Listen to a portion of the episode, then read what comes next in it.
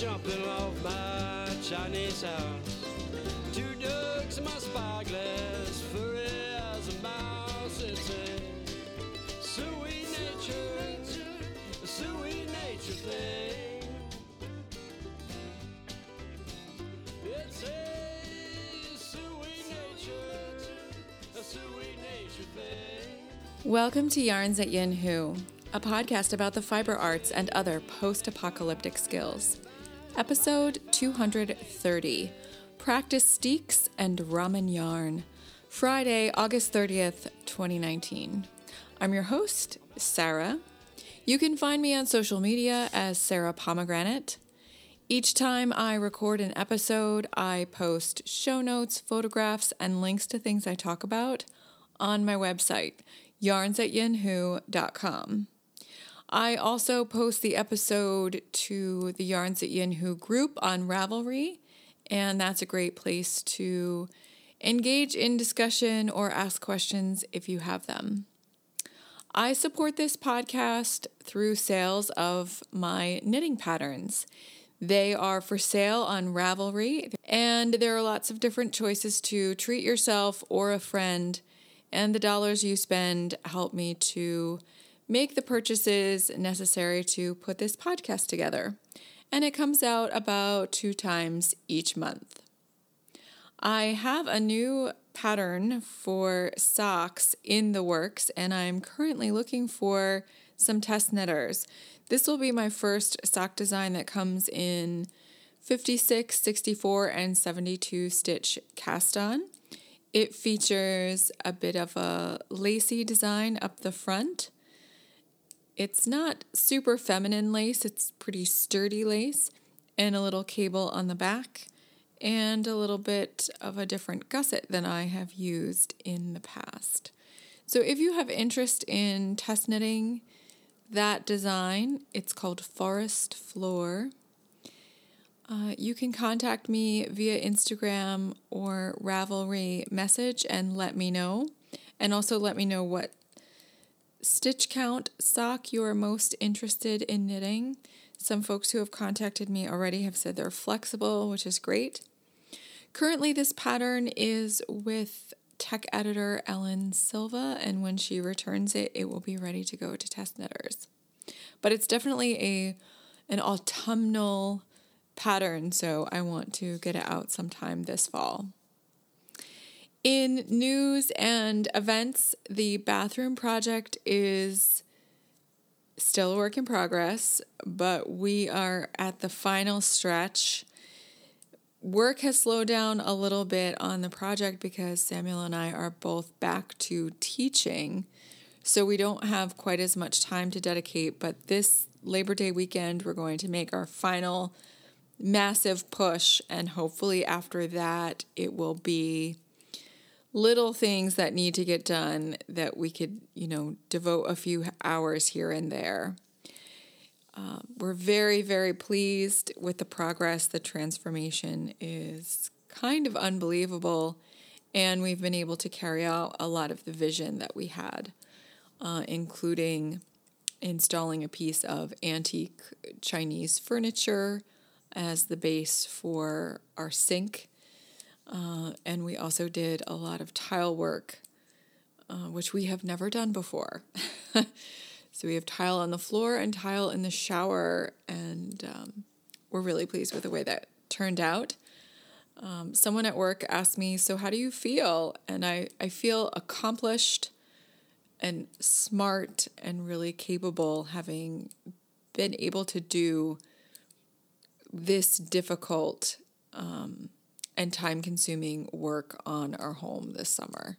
It's certainly the most extensive um, project that we have had a hand in to date, and um, I think it really increases the enjoyability and also the value of our home. So, yeah, it, it will feel really good when it's done.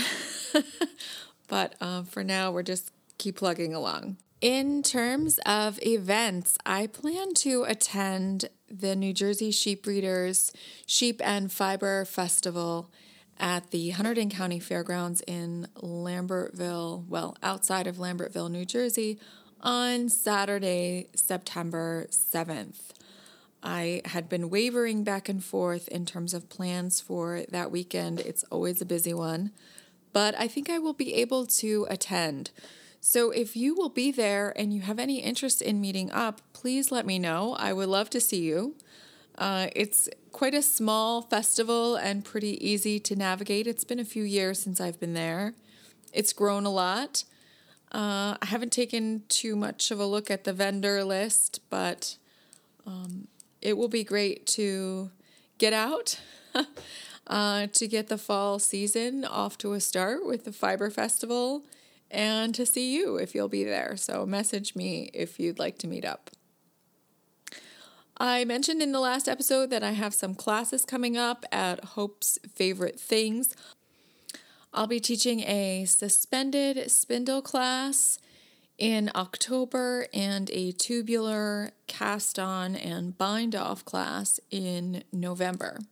So check out the website or um, Facebook page of Hope's Favorite Things for more information and to sign up. Finally, Yarns at Yinhu listeners are invited to participate in the Marie Wallin Knit Along that's been ongoing since spring and continues through mid October. I am co hosting this knit along with fellow podcasters from the Woolly Thistle podcast, Fiber Check, and Fiber Town. We are encouraging everyone to knit up a beautiful design by Marie Wallin.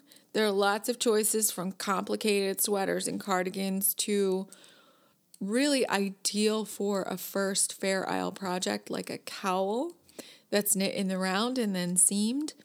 That can also be a great canvas for lots of leftover yarn, scrap yarn that you may have to compile into a project. Hashtag Marie Wallin KAL and hashtag Wallin Along are great to follow on social media and to see these beautiful projects emerging. See everyone's color choices. I'll be talking about my own entry uh, into this knit along in a little bit later in the episode, but I encourage you to join in and uh, knit some Marie Wallin beautiful Fair Isle designs.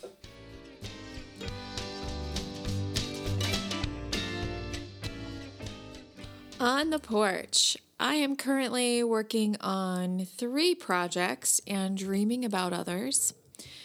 One recent cast on is a pair of socks in beautiful yarn from Knit Spin Farm. It's a Tartahi sock base, and the self striping colorway is Common Tater.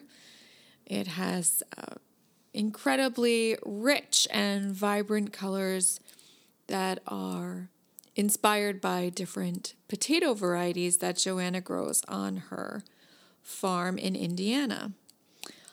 So far, it's just been a two by two rib and knitting in the round. I'm not sure about the heel I'm going to use. I was thinking about a vanilla is the new black sock heel, uh, or maybe experimenting with some other as yet untried sock heels.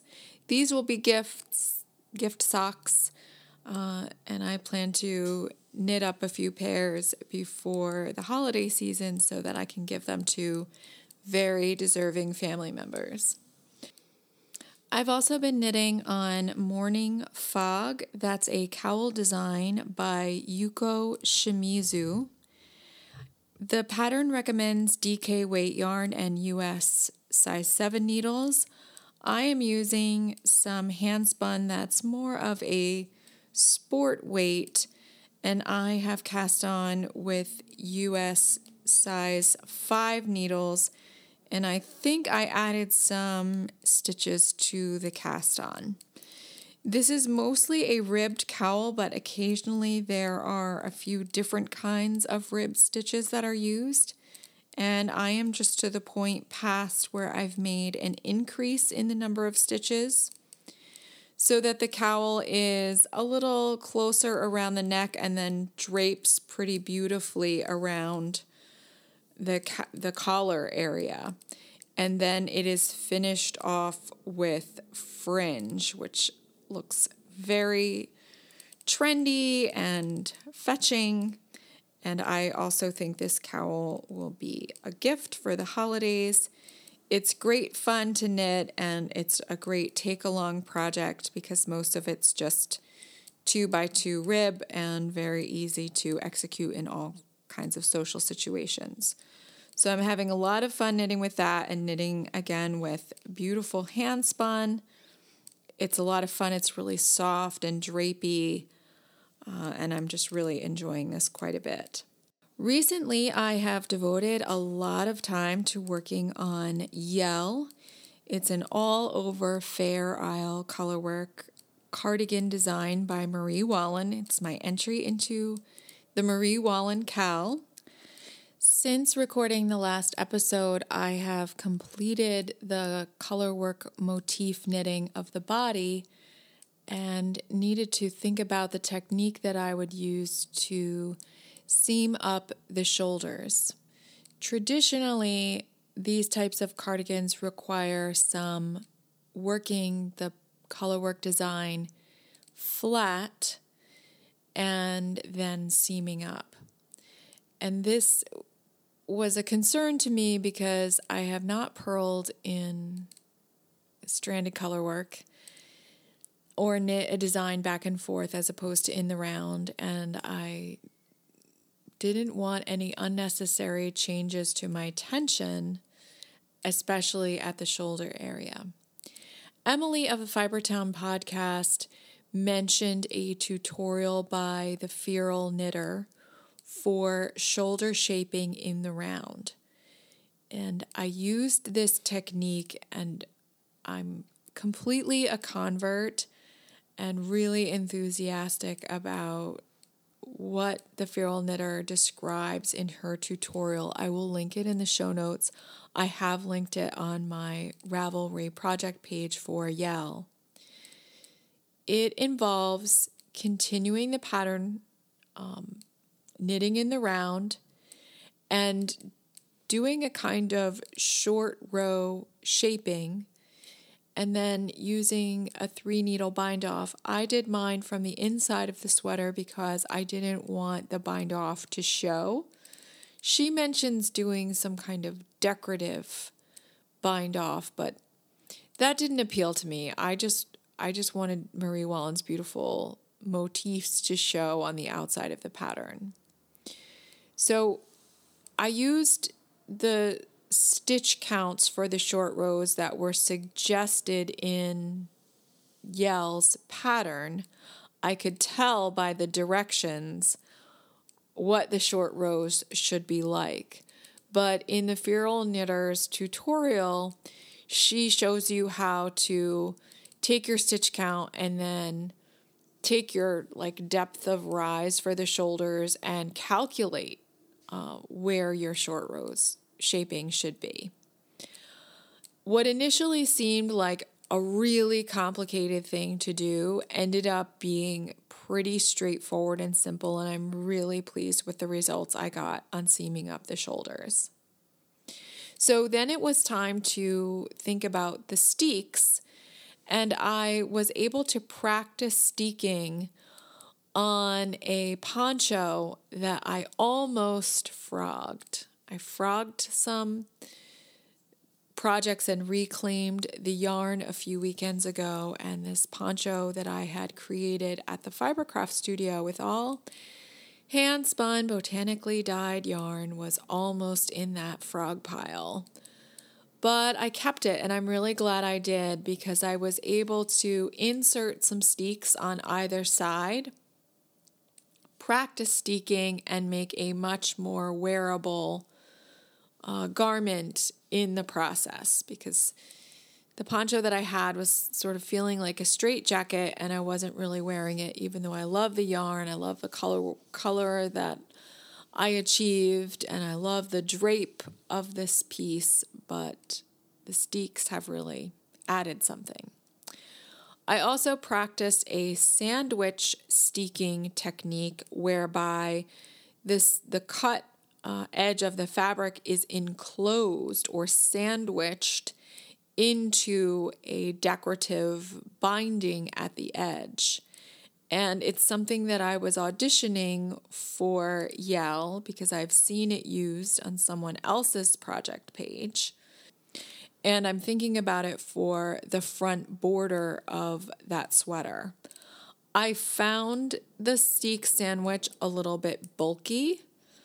Um, of course, I was using very different yarn, hand spun yarn on my poncho but it's a consideration that I have for Yell. Uh, I decided not to steek the front first, and instead I went to the shoulder seams where I had added stitches and inserted a place for a steek. I secured all of that with crochet stitches, and then I made my cut and I picked up stitches for the sleeves of Yell, and it worked extremely well. Nothing felt like it was escaping.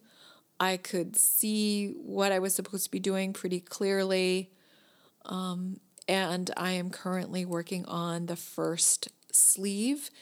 The patterning is going very quickly because I'm doing the same motif that I was doing all around the body of this oversized sweater and now I'm just going around quite a narrow sleeve.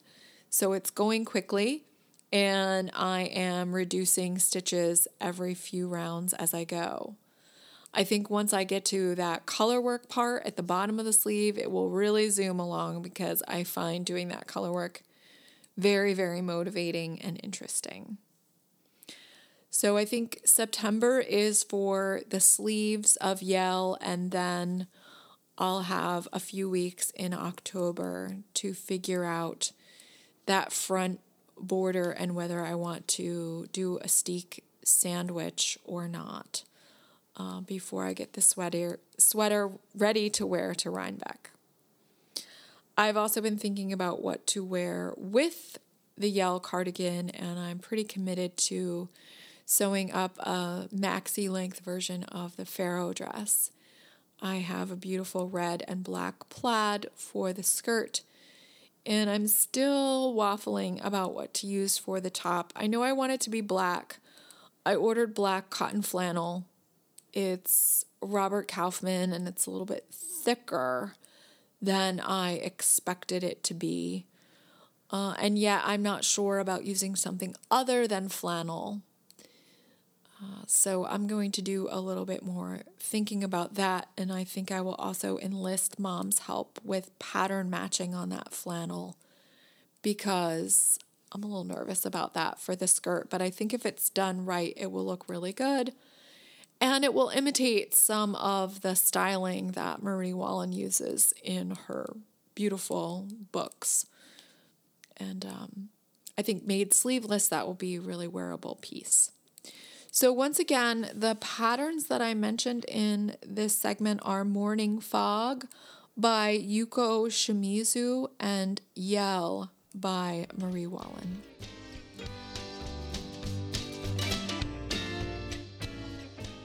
I mentioned having a little look through of my closet and my projects, and it was nice to kind of take stock in knitting plans and how far I've come and what's still on the horizon for this year. I looked back over my Make Nine plans and found that I had really committed to three of the nine projects that I mentioned. Uh, one was Nimue, which I completed much earlier in the year. That had been on my list. I also spun yarn for three ply two way socks, and I do intend to knit those by the end of 2019. And I'm committed, of course, to the Yell cardigan, which was on my list. I have used yarn that I intended for other projects. So I had some things that didn't work out. I had some projects where I changed my mind about what I wanted, but I did use up yarn that I had intended for those projects. So that's really great. Um, and there are a number of things still on my list, including The Sea Change by Jennifer Steingass. That's a colorwork yoke a sweater, and I have beautiful Icelandic yarn purchased for that. I also plan to knit Hildebeer by Fiber Tales. This is a gorgeous, uh, large shawl in fingering weight yarn, and I have yarn for that project. I usually knit a shawl in January, so it may be that I just cast on that project in December and finish in the new year. I like to start the new year by knitting a shawl. And then, of course, a lot of other things have popped onto my list, including uh, a vest by Yuko Shimizu. I'm knitting her Morning Fog cowl right now, but I was perusing her pattern page and just really fell in love with a vest pattern with smocking called Hildemore. It's knit in Aran weight yarn. I do not have the yarn for this project, but I think it will be yarn worth seeking out during the fall festival season. So if I want to focus my shopping, that could be something that I look for. It's just really a darling design. Um, I think the look of it is so fresh and contemporary, but it could be really interesting knit with um, a yarn that has a lot of character to it. Um, maybe something in natural colors.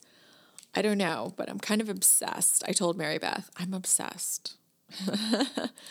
and then she gifted me the pattern, which was so kind. So, Hildamore by Yuko Shimizu, that is definitely on my horizon.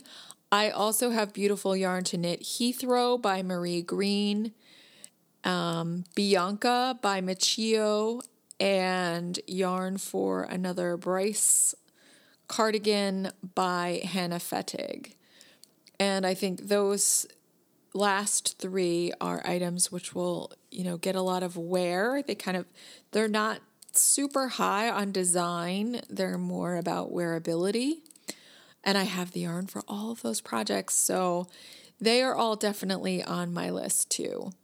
I think there's something to be said for knitting something like Yell, which is such an investment of time and attention. And when my mind wanders, it wanders to like, what am I going to knit next? and I start dreaming about, you know, some sort of very simple sweater or something.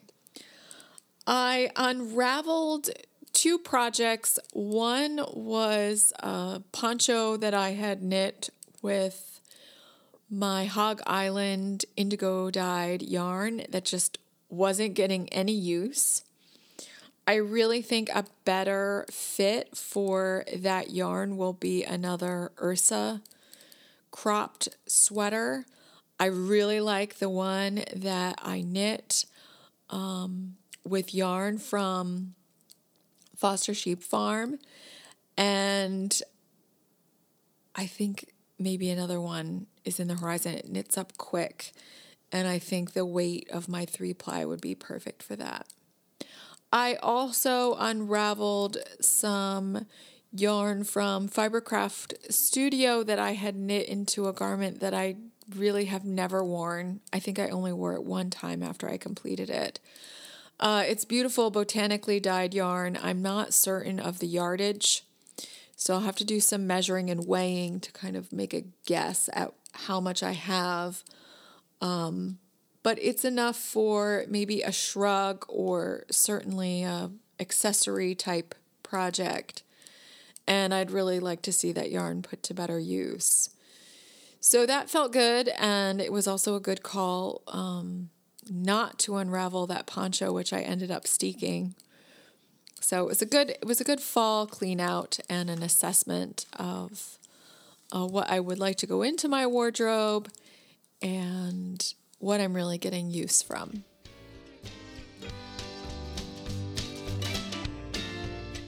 In my last episode, I mentioned feeling a little uncertain about how to handle singles that I had spun on a Turkish spindle. And by the time I end up uh, working with them and plying them, some of them may have been sitting around for quite a while. I got some great feedback, which I would like to share uh, because it seems like quite a few people were interested in this topic or may even find themselves in the same boat. So the first person to reply was Kent of Kent, who made an Instagram post and said, I heard your dilemma about aging, languid singles, and plying. This has happened to me as well. My advice would be to ply some of the fresh singles to ascertain the amount of twist needed to balance the finished yarn. Then use that same amount of twist or twist angle on the old relaxed singles that have been spun in the same manner. Once the old singles are plied and set, washed or steamed, the twist will be reactivated and it should be fine. That's really great advice to give it a try. Test some out. PA Knitwit commented on the Ravelry thread and said, I haven't accumulated singles and let them sit the way you have. So I can't say anything about twist from experience, but I can foresee an issue in the difference in active twist because I mentioned spinning uh, a braid of fiber as one um, singles for a two ply and then adding in all of these little turtles from Turkish spindles as the second ply in a two ply.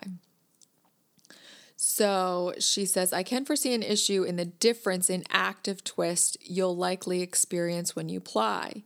Something you might consider is running the spindle spun singles quickly through the wheel and onto a bobbin. This will not only add a bit of twist, but you can also get the singles connected and in one place very smart, which might make plying a little smoother because you won't be stopping to add in another batch so often. So that's great. I think maybe combining those two ideas. So, first, kind of figuring how much twist will it take, and then use having an idea of that when I put all of the spindles onto one bobbin, making it much easier to ply. And twin set Ellen has recently chimed in with you may wish to do a tiny bit of sampling off the spindle wheel to see how much twist those singles need to balance the fresh yarn, similar to Kent of Kent. All you need to do is pull off 30 centimeters or so of the rested singles, the same for the fresh, and tie overhand knots each end to keep the ends together. Then float them on or in a sink full of warm water with a drop or two of wool wash in it. It's fun to watch the two plies dance together as the new one regains the memory and freshens its twist. When they are well wetted, pull the yarn out, blot it on a towel, and hang it by one end, straightening any inadvertent kinks that may have formed. Sometimes here I'll give a bit of a twist in the ply direction, but then I let it hang and dry and twist or untwist to the point it wants. And there is your balanced yarn to match when you ply, using the rest of the turtle as is. Plying with well rested singles is a joy. They don't jump around and ply into pigtails. Isn't that a clever design? Sort of using a soaking technique to see what those singles will really amount to, and then having that information to take into your applying situation. Great, great advice. Thank you so much for chiming in. And thank you to everyone who makes comments after I post podcast episodes and keeps in touch. It's this podcast wouldn't continue to happen if listeners weren't engaged because uh, it's a very lonely, one sided enterprise unless there's some reciprocation. And I really get a lot of um, warm feelings and camaraderie. Uh, also, really smart and wonderful ideas from listeners. So, thank you, thank you. If you have written in or shared something or sent me a PM, please accept my appreciation. And so forth. In my last episode, I mentioned that I had a sewing project on the horizon, which was to sew the wide leg pants tutorial by Cal Patch that's available on Creative Bug. And I have done that, and I have nearly completed pants. I have not determined that length of these pants, so I haven't done the bottom hem, but everything else is done, and I even sent them to be laundered. Uh, again, uh, of course, I laundered the fabric prior to sewing with it, but I laundered the pants to see if it made any difference in the fit. Um, just getting them a little more relaxed. And I think it has. I think that the fabric has kind of like shifted into place in terms of the seams, and they are a little bit more comfortable um, and come together a little bit more as a pattern after that first laundering. So, Cal Patch is a wonderful teacher. I have taken classes from her both online before and in person. And her calm demeanor and extreme confidence and know how, I think, are her best assets because she really puts the student at ease. This is how it's going to go. These are the things you should think about. Uh, do this step, do this next step, watch out for this, uh, all in you know, a very calm and consistent delivery. And I think that sets a sewist, especially a new sewist, at ease. And I think she's chosen here a really versatile, wearable garment.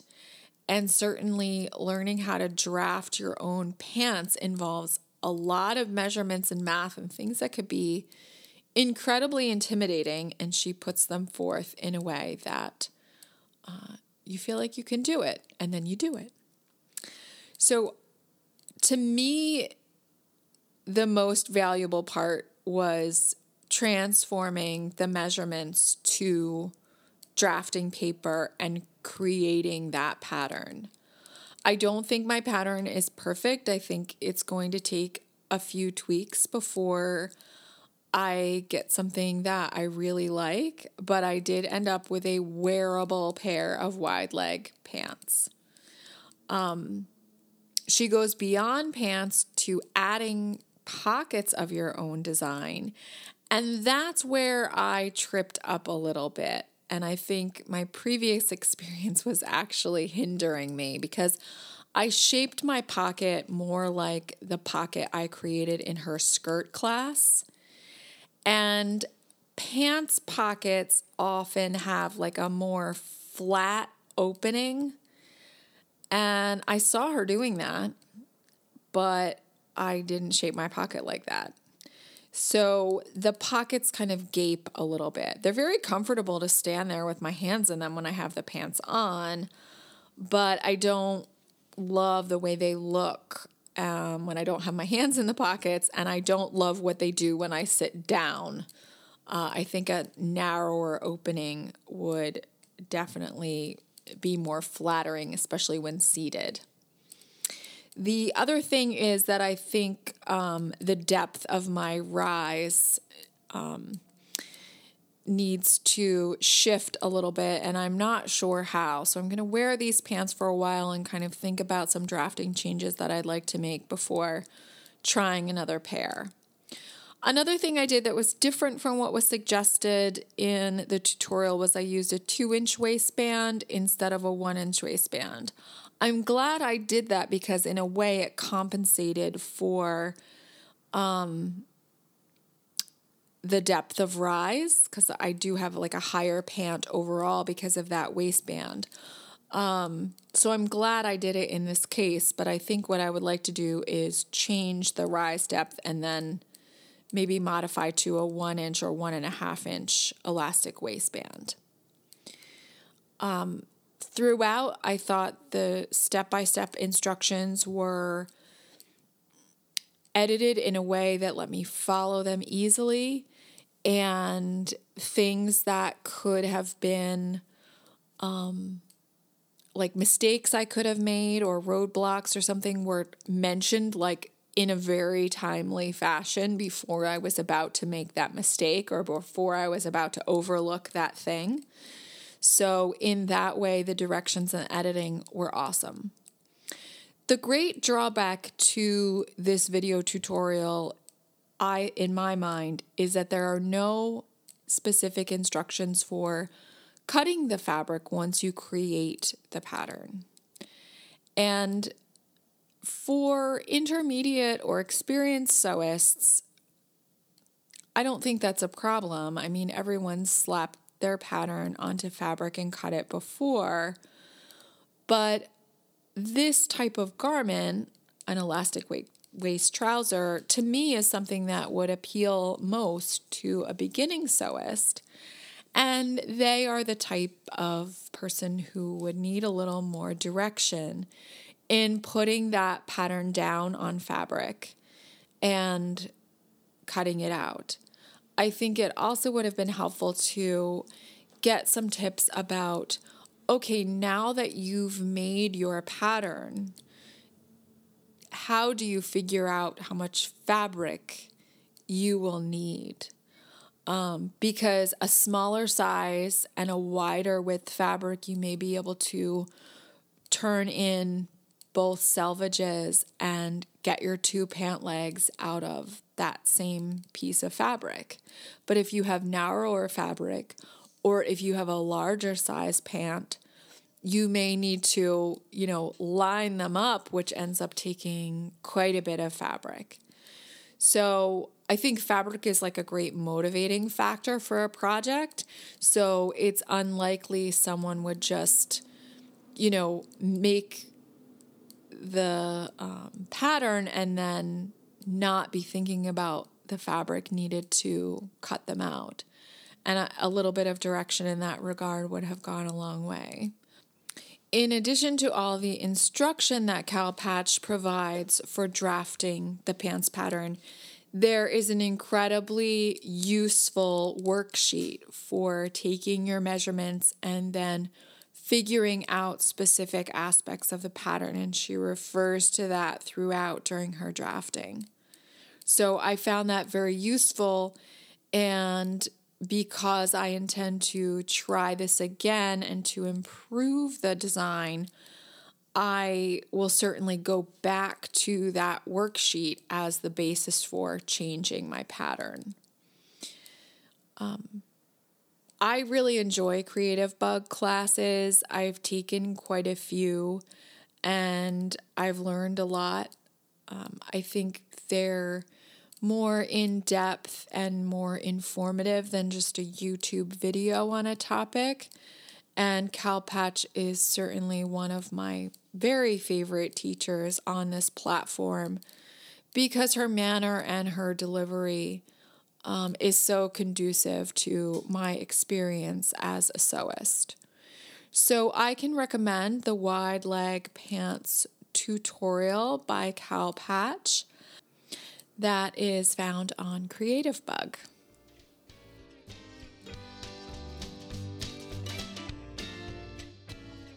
For Off the Shelf today, I'm sharing a poem titled Finding the Scarf. It's great to find references to textiles in poetry. It's kind of a new hobby of mine. And I discovered Wyatt Townley on the Poetry Foundation website. She only has this one poem there. Her um, books include books of poetry, but she also writes about yoga and dance. She's a Midwestern poet and certainly someone I'd, I'd like to find out more about and maybe read more of her work in the future. But for now, this is Finding the Scarf by Wyatt Townley. The Woods are the book we read over and over as children. Now trees lie at angles, felled by lightning, torn by tornadoes, silvered trunks turning back to earth. Late November light slants through the oaks as our small parade, father, mother, child, shushes along, the wind searching treetops for the last leaf. Childhood lies on the forest floor, not evergreen, but oaken, its branches latched to a graying sky. Here is the scarf we left years ago like a bookmark, meaning to return the next day, having just turned our heads toward a noise in the bushes, toward the dinner bell in the distance, toward what we knew and did not know we knew in the spreading twilight that returns changed to a changed place.